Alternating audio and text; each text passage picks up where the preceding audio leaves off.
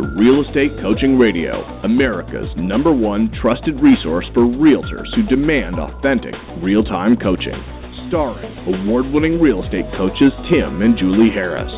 Get ready for unfiltered, full strength honesty about what is truly working to get you into action and make you money in this new real estate boom. Now to our hosts, Tim and Julie Harris.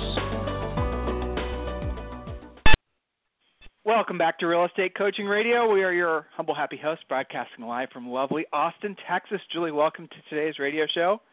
Thank you. It's a pleasure, as always, to co-host the show with you. I'm looking forward to it. I think that the, it'll be an interesting. Um, you know, we're talking about language today, so I think this is going to be very, very useful to all of our listeners. Looking forward to it had had a lot of interesting coaching calls today um and talked with coaches and there's you know guys it's not a big surprise. It shouldn't be for you longtime listeners.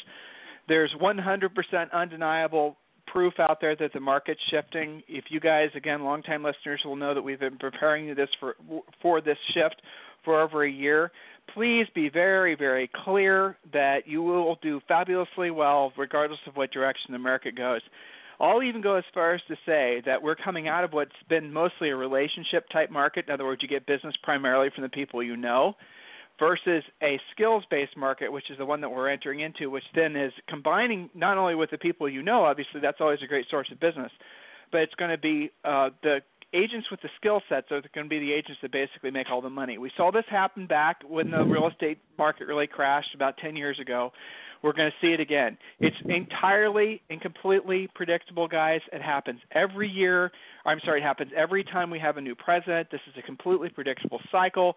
So don't be surprised whatsoever that, yeah, we're going into another recession. We're going into another. You know, do I think there's going to be a huge drop in prices in some markets? Yes, but in, mo- in most markets, no. You're just going to see a leveling off of values. Upper end prices inevitably will drop. For the most part, uh, because a lot of things are different this time around. Uh, I doubt if we're going to see a huge drop in prices. We could, but I don't think we will. Regardless, you're not going to be dealing with lots of appreciation. You're not going to be dealing with lots of, you know, jubilant sellers. you know, you're not going to be dealing with all the kinds of emotional greed-based stress stressors that we've been experiencing really for the last 10 years.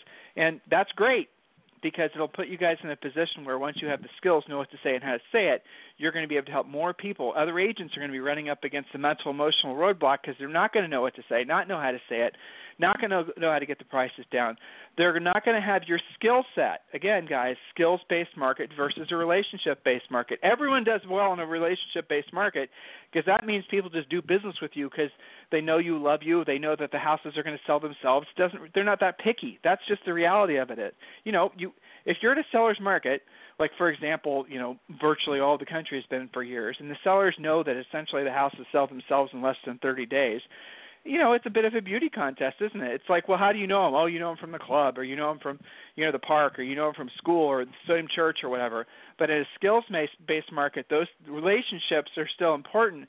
But now you're going to have to prove to the seller you actually have the ability to compete and get their house sold in a competitive market where there's lots of other houses for sale. Or you have listings, and the market starts to shift, and you're seeing the days in the market extend and you're feeling the seller's getting frustrated with you.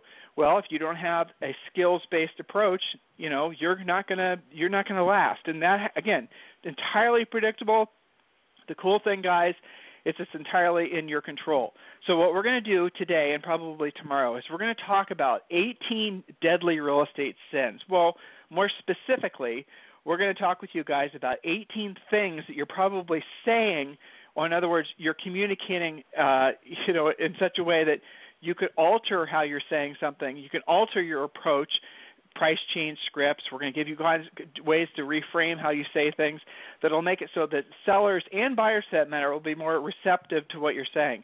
Chances are you're committing all or at least most of these deadly sins and it is causing you to lose transactions. Words, language, how you say things critically important, especially when people start creating mostly psychological stress from a changing market like what we're experiencing.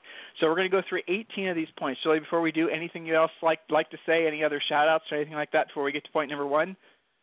well, actually, uh, an unusual shout out only because they're almost always super on track to the Kenmores in Washington State as well as the rest of their team. These guys have been struggling all year with super low inventory. They listed it sells, they listed it sells, and they just hit the magic number using our magic number formula from the treasure map of 25 active listings at all times. And you know, it's a nice struggle to have, right? You list it and it sells. But in their case, you know, they weren't doing price reductions because they didn't have to, and we were trying to build that inventory up to the point. And what's amazing is they'll be able to do more than 350 sides this year carrying only 25, 20 to 25 active listings at once because of the speed in which they're turning them over. So it's just an interesting model and a great shout out that they have bumped it up that extra five listings as of this week. So just wanted to share that. Most of our listeners, most of our listeners have been blessed with a market like that. Most of our coaching clients have been. When Julie and I sold real estate listeners, uh, we never sold real estate in a hot market. I mean, there were parts of our market that were hot, but for the most part, if you wanted to sell hundreds of homes per year like we did, you were going to be selling in markets where stuff took six months to sell. In some markets, it might take 60 days to sell. It was just all over the place. But what happens is if you're spoiled with a market like what Julie just described, you, if you ever had them in the first place, you really haven't gotten a, you don't have any price change skills. It's like, guys, you got to combine what to say and how to say it you got to be doctor filling your sellers because psychologically, emotionally, they're going to be train wrecks when they start when the news starts talking about a recession. You know what's going to happen when people start talking more about price reductions and the rising interest rates, and especially your motivated sellers. You're going to start feeling that stress, and if you don't have uh, a high skill set and how to communicate with these guys, you're going to internalize that stress, and then you're all of a sudden going to not necessarily love real estate anymore. So, you know, I want you to just keep these things in mind. A lot of the points we're about to give you, these 18 deadly sins of real estate, you know, some of these are going to make you laugh. And if you find yourself laughing, it's probably because you're committing one of these sins. Now, before I get to point number one, I remind all of you, you guys are entitled to list as listeners to a free coaching call. So just go to freecoachingcallsforagents.com um, you'll speak with one of our enrollment coaches, and you'll walk away from that coaching call with an actual business plan. And don't forget to grab your six free books. Perfect time of year, obviously, to get your you know business plan done. And if you haven't done that yet, if you're not one of our coaching clients, no worries. Complete the form that's right there on your iPhone, iPad, computer, whatever, and just put in your name, your email address, and your phone number. And when you do, we're going to email you six those six books: Think and Grow Rich for Real Estate, uh, we're going to email you the real estate treasure map. All those get instantly emailed to you just by completing that form. And you're also going to be hearing from one of our enrollment specialists. They'll call you right back, and they're going to answer any questions you have about Premier Coaching. Guys, this is definitely the time of year when all of you need to be thinking about what you're going to be doing to, you know, frankly, get your act together for next year. If you wait 60 days, chances are you're going to have a terrible spring. If you have a slow spring, especially in a you know what next year is going to be certainly like, then you might have a slow year. I strongly encourage all of you to seriously take this next 90 days as think of it as your start of next year. Don't even consider not working the next 90 days. Work harder the next 90 days, but work smart. Don't work every day. You know, you can, you know, take plenty of time off, but make sure you're focused on what matters most. Real Estate Treasure Map is going to walk you through that. You get that uh, book for free just by completing that form. So make sure you do it. Uh, complete the form, get the books emailed, and again, drill down. You can listen to past radio shows at any time for more direction on what you should be doing. I think we did a series what two weeks ago on basically mm-hmm. no it was last week on working in the fourth quarter you know in other words work what other people won't work do what other people won't do and you'll have what other people never will experience this is the time of year where you do that so again complete that form uh, request a free coaching call at freecoachingcallsforagents.com. Let us help you guys. Please put us to work for you so that you can make 2017, no matter what direction it goes, the best year ever. Why not, right? All right, Julie, point number one. That's right. So we're talking about what happens if you don't like calling yourself a salesperson, for example change your language so that you'll be more comfortable in sales and then your prospects and clients will become more comfortable working with you. It's kind of a chicken or the egg type of thing. We hear this a lot on coaching. Well, I'm just not that comfortable talking about sales or being a salesperson. Well, so let's start referring to yourself as something different. It's okay if you change your language around. That's what professionals do. So refer to yourself as a professional problem solver, a real estate advisor, a trusted home advisor. You don't have to call yourself a real estate salesperson, a realtor, anything like that if that makes you a little bit uncomfortable. You are a trusted home advisor, a real estate advisor. You're a professional problem solver. All of these things are true, by the way, So we're not coaching you to twist anything around. We're just changing the language to make you more comfortable. Does that make sense, Tim? I mean, I know you've heard that a ton of times in coaching calls. It, it does. So we're starting out with the easy ones, and then we're going to get to the more interesting ones. Point number two, right. Julie. Let's get through the first three or four really quick. Okay. Point so number two. some, they get it stuck. What I'll- do you do for I a it, living? Joel. Go ahead. Okay, what do I do for thanks? You're going to ask, I'll answer, right? Okay, so there's another question you guys are going to run into a lot at the holiday eh, during the holidays, during parties and whatever else. And some of you guys are going to be I I've been in environments before where some of you guys are really afraid to tell people what you do and you dance around it.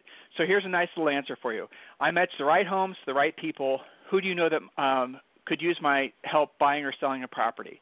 Simple right? So, guys, when you run up against a situation where you're not knowing what to say, just script yourself.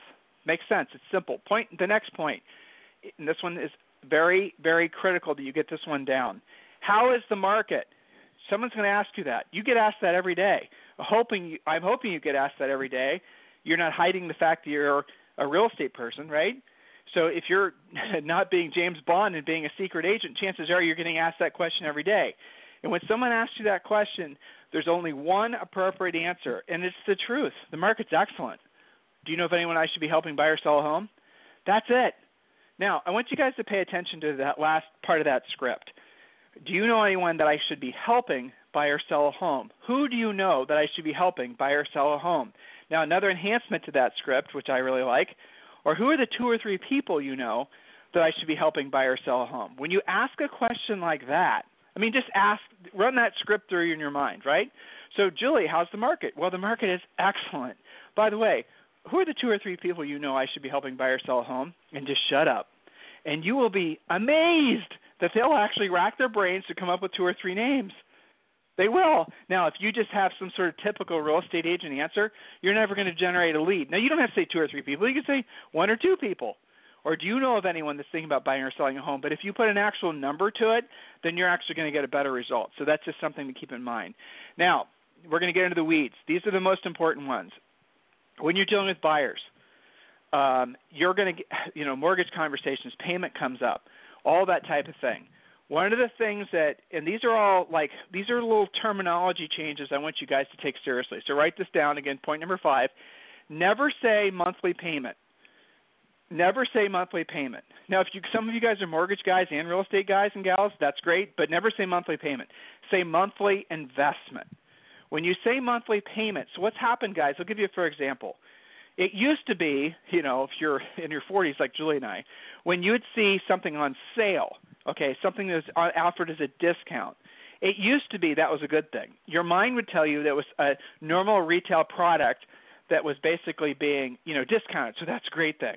Like you guys remember back way long ago, outlet malls used to be literally the same merchandise that you'd buy at a nice department store or a high end store. It just basically was overstocked and they'd sell it at outlet malls. You guys remember that?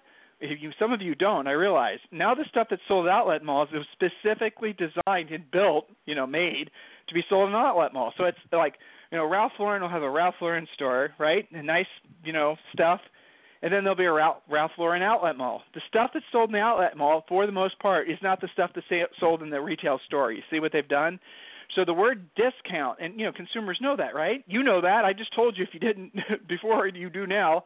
So what happened is, like for example, words matter. If you say discount, what that implies is less than. It implies, uh, you know, something wrong with whatever it is. Otherwise, they wouldn't have offered a discount.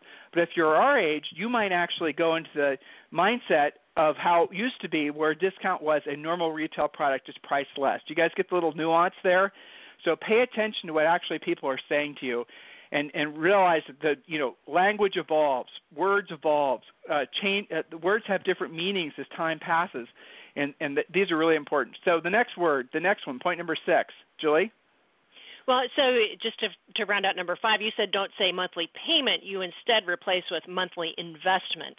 That kind of takes care of the whole conversation and is universally acceptable. So, point number six: never say contract. A lot of people hear contract. What do they think? Oh my gosh, this is a long-term, super binding. Oh my goodness, type of thing. It's paperwork. Let's put it down in paper. I remember you used to say that when we were putting a buyer in contract. Let's go back to the office and just put it down in writing. Don't say contract. Don't say sign the contract, please. Say, let's put it down in writing. Let's take it off the market for everyone else. that's a lot more comfortable for both you and for them, right? So, point number seven, Tim. Well, but look how that word contract uh, slips into normal conversation with buyers and sellers.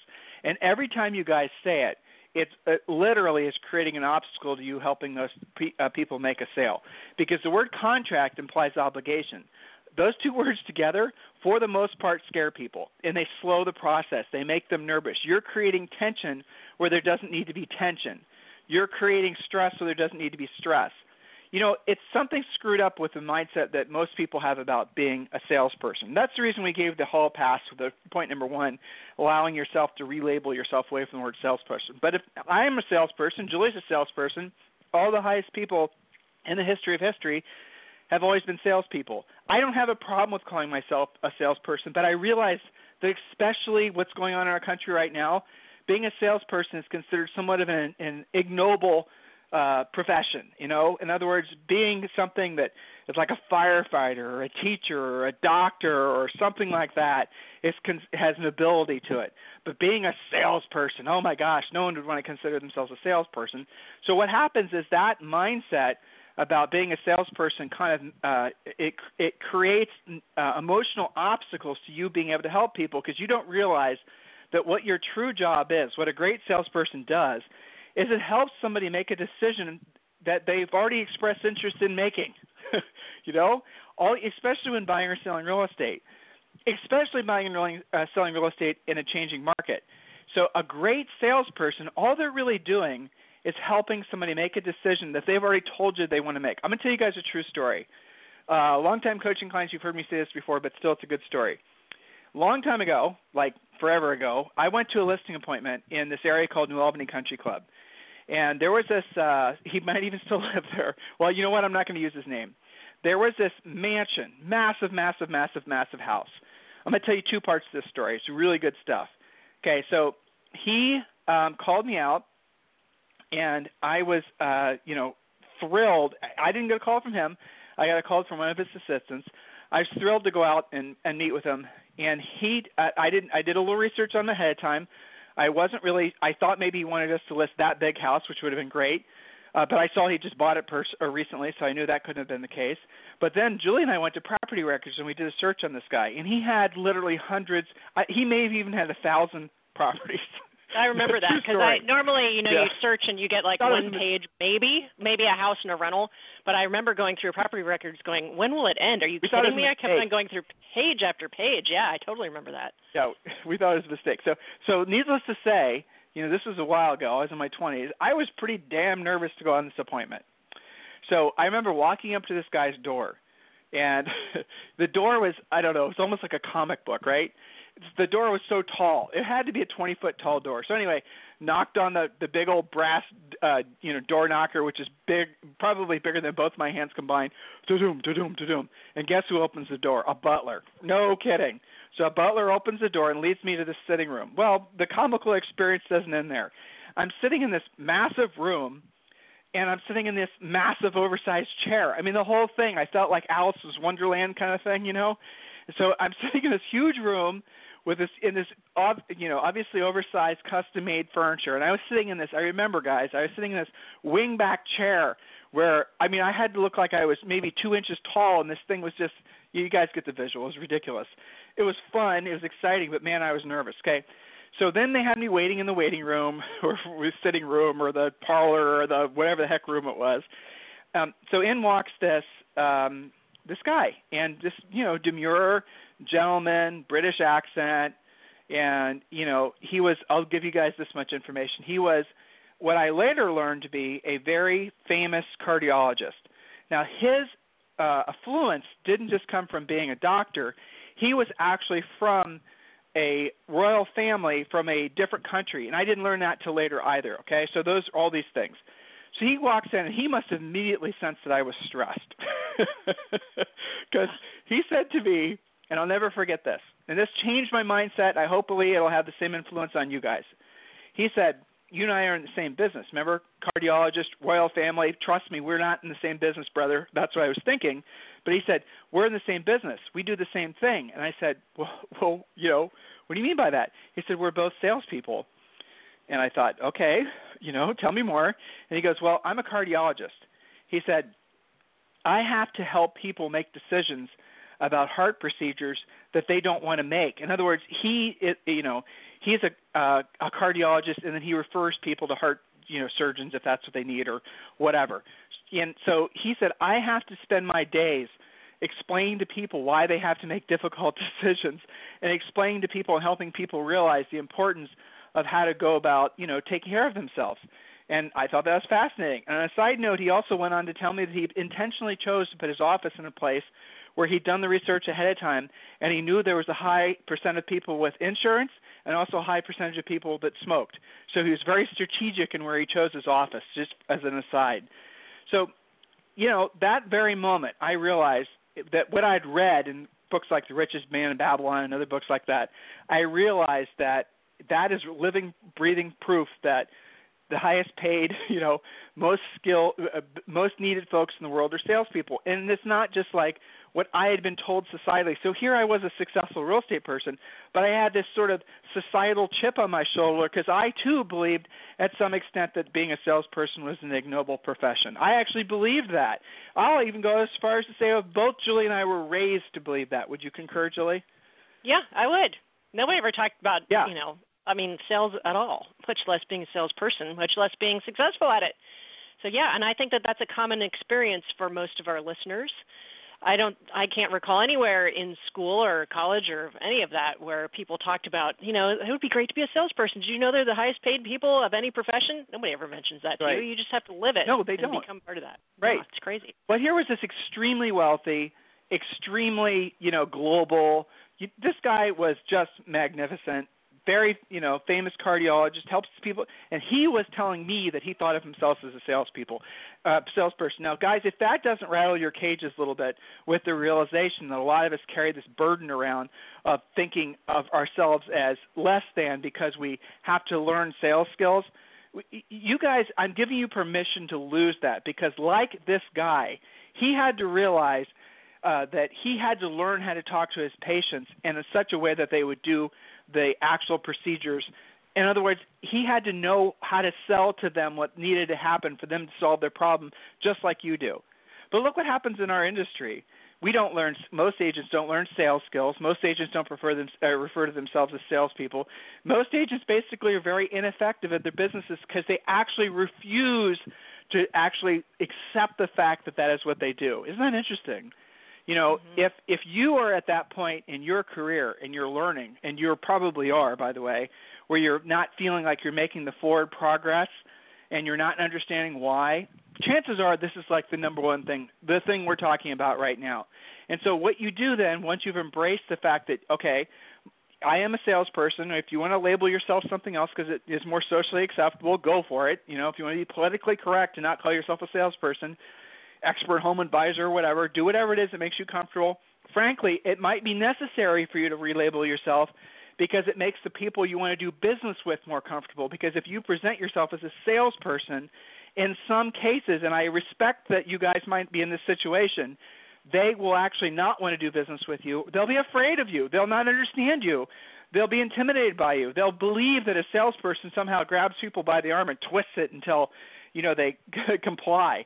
That might be their impression. They might think it's an ignoble profession. Do you guys understand?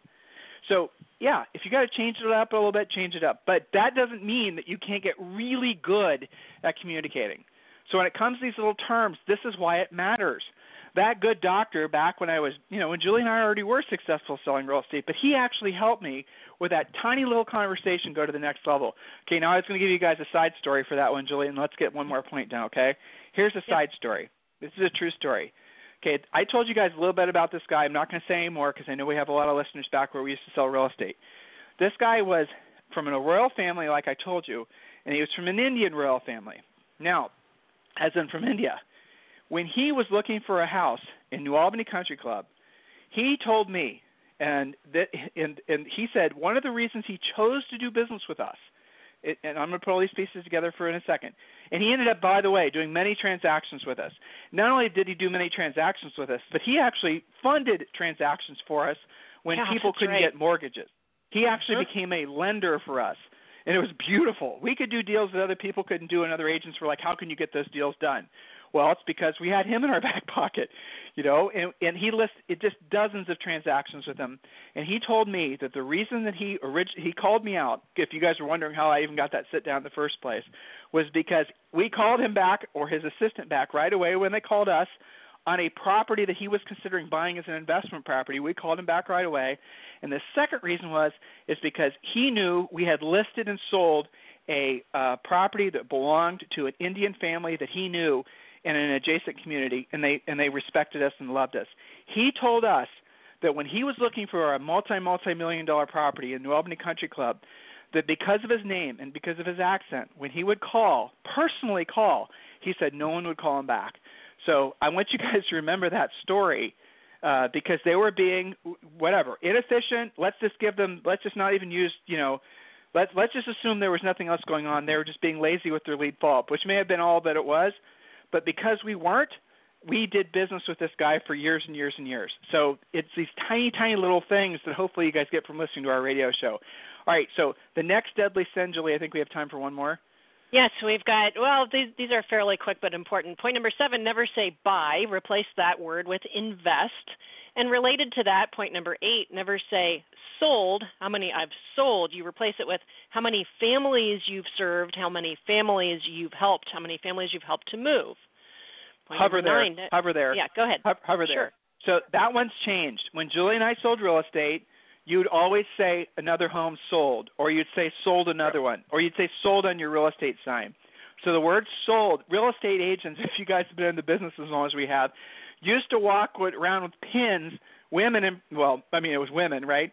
I suppose men could have done this as well. I kind of talked myself in a corner there, but yeah, they'd walk around these like cubic zirconia pins that say sold on them. You guys, if you've been in the business as long as we have, there's a lot of really fashion atrocities out there that you guys can pick up at these real estate conferences. Any of that, the word sold has become a bad word to use societally right now. So don't use it on your sold on your sold signs. Replace sold signs with another family served or you know, welcome to our community or whatever. Don't use the word sold. Sold implies something bad. I don't agree with it. selling something is a good thing, but for for the most part, the language that's popular right now in our culture makes the word sold a bad thing.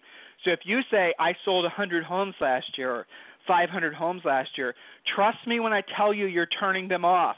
So you want to alter that and say we helped, you know, 300 families find a home last year. By the way, who do you know that we should be helping buy or sell real estate? You guys get it? All right, next one, and this is our last point for today. Never say deal. And this is something I hear happen all the time, especially with you guys in Manhattan. You always talk deal. Now, the word deal has is is basically fingernails on a chalkboard, very similar to the word sold to most normal folks that aren't in the business. Deal has a negative connotation. It sounds like the boiler room. It sounds like the used car lot. At least that's what people think. So that is another word you guys need to let go of and replace with an opportunity. So I have found a deal. Don't say that. Say I know of an opportunity. Don't you know when you're working with buyers, change the language up. Change, uh, bring up, edit. I know.